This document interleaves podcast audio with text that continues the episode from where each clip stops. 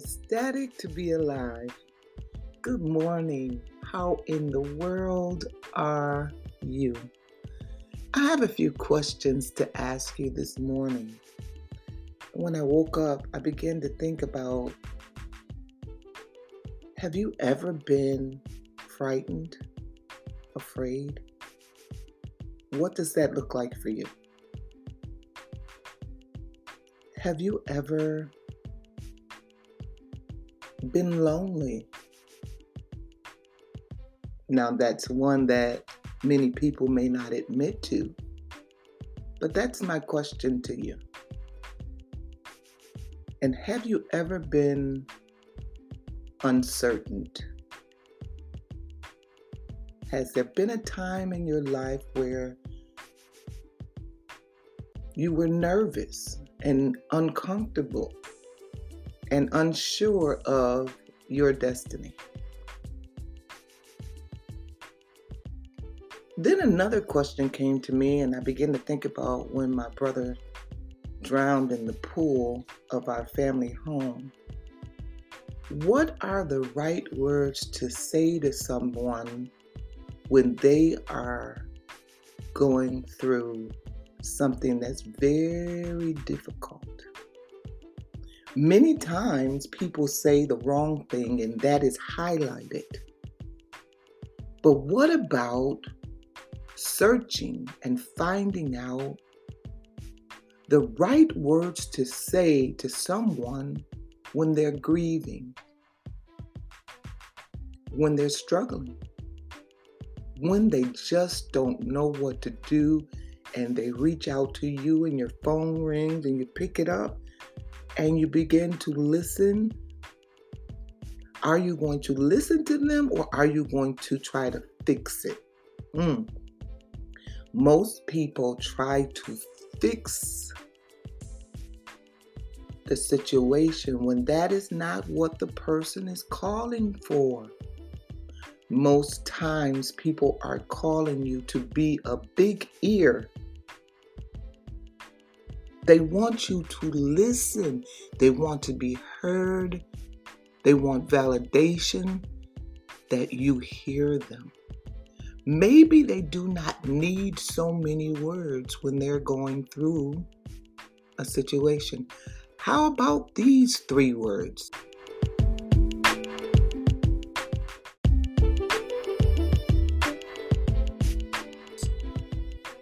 You are not alone.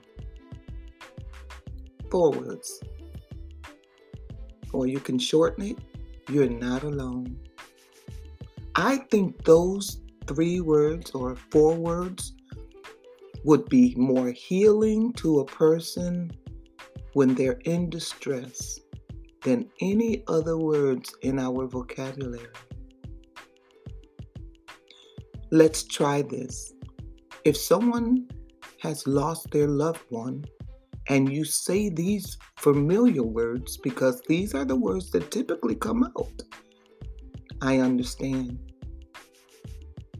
Do you really understand what a person is going through when they lost a loved one that you can't put a gauge of love on? No. I think it's safe to say that you do not understand what they're going through. And many times we just don't know what to say. So we just say something because we feel so bad and so compassionate and um, so.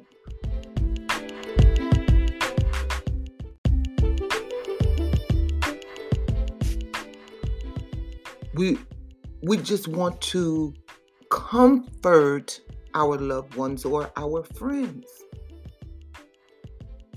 But how about going forward? Try listening more than speaking and see what the outcome will be. May help you. You are not alone. And I just came to tell you today you're not alone. I don't know the depth of your situation.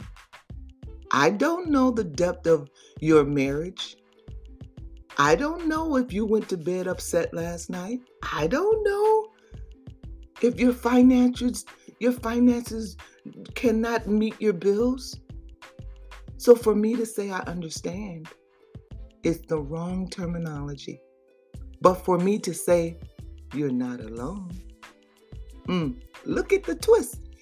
You are not alone. I love you. Even when you tell people you're going to make it, sometimes that that may not sit well with them. I know I'm going to make it. I just want you to hear me. I'm struggling right now. My husband walked away and left me. I'm in foreclosure.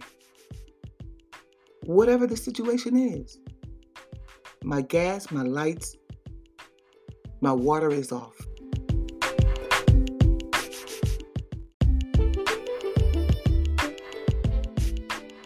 What am I going to do?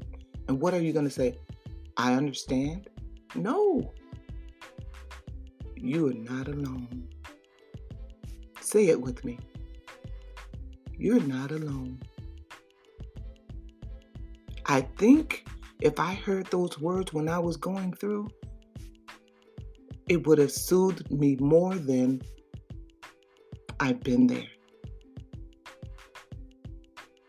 Mm. I've been there. So are you taking it off of me and putting it on you? Are you being condescending? What what is that? But when you say you're not alone, baby, then they will be compelled to accept whatever advice you have at the end. But maybe sometimes they don't need advice. Maybe sometimes they don't need a sister to fix it, or they don't need an auntie to try to rectify it or to say, I told you so. Maybe people just want you to listen to them 100% open minded without any residue.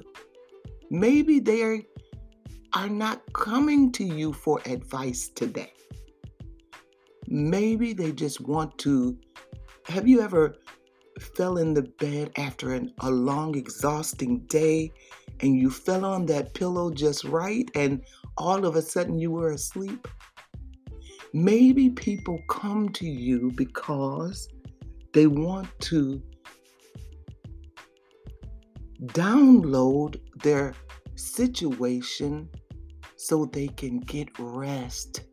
Maybe it was weighing so heavy on them, they just want to release it off of them so they can go to bed and go to sleep, like my father used to say.